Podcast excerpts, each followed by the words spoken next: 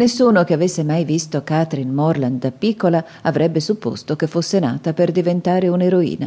La sua condizione sociale, il carattere di suo padre e di sua madre, la sua stessa personalità e disposizioni erano tutti contrari a lei. Suo padre era un uomo di chiesa, senza per questo essere sdegnato o povero, ed era un uomo molto rispettabile, anche se si chiamava Richard, e non era mai stato bello.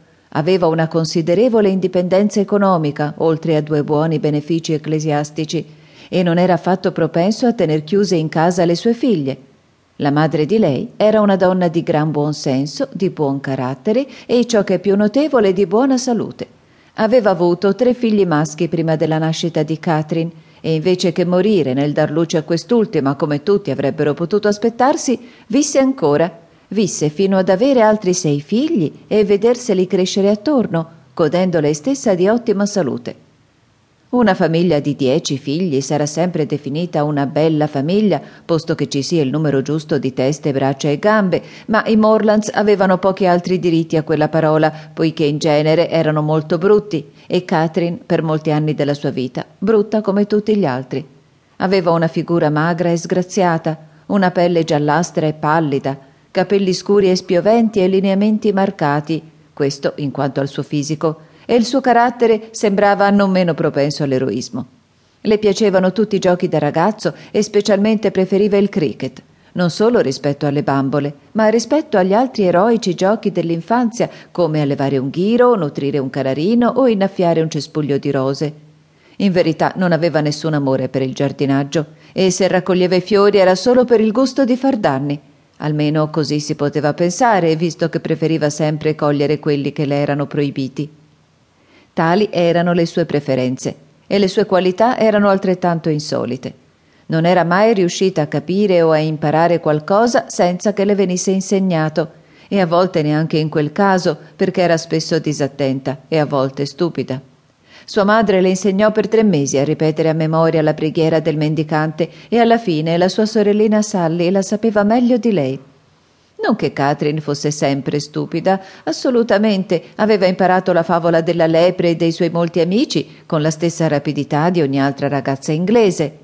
Sua madre voleva che imparasse la musica e Catherine era sicura che le sarebbe piaciuta perché le piaceva molto il tintinnio dei tasti della vecchia spinetta. Perciò a otto anni iniziò. Studiò per un anno e poi non riuscì più a sopportarlo e Mrs. Morland, che non insisteva con le figlie se vedeva in esse incapacità o disgusto per le cose da apprendere, le permise di smettere. Il giorno in cui il maestro di musica fu congedato fu uno dei più felici nella vita di Catherine.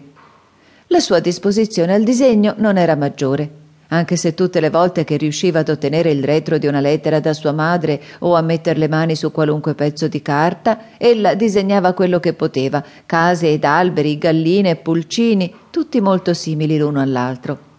A scrivere a far di conto le veniva insegnato da suo padre, il francese da sua madre. Il suo profitto in ognuna di queste materie non era notevole e lei schivava le lezioni non appena poteva. Che strano e incredibile personaggio perché, con tutti questi sintomi di sregolatezza, a dieci anni non era cattiva né di carattere né di cuore. Raramente era testarda o litigiosa ed era molto gentile coi più piccoli, a parte qualche raro episodio di tirannia. Inoltre era rumorosa e scatenata, odiava la pulizia e le costrizioni e la cosa che amava di più al mondo era arrotolarsi per il pendio erboso dietro casa. Così era Catherine Morland a dieci anni. A quindici l'aspetto fisico cominciò a trasformarsi, cominciò ad arricciarsi i capelli e ad aver voglia di ballare, il suo colorito migliorò, i suoi lineamenti si ammorbidirono e arrotondarono, gli occhi si animarono e la sua figura divenne più consistente. L'amore per la sporcizia lasciò il passo all'inclinazione per l'eleganza e con l'eleganza crebbe anche la pulizia. Ora aveva a volte il piacere di udire il padre e la madre notare i suoi miglioramenti.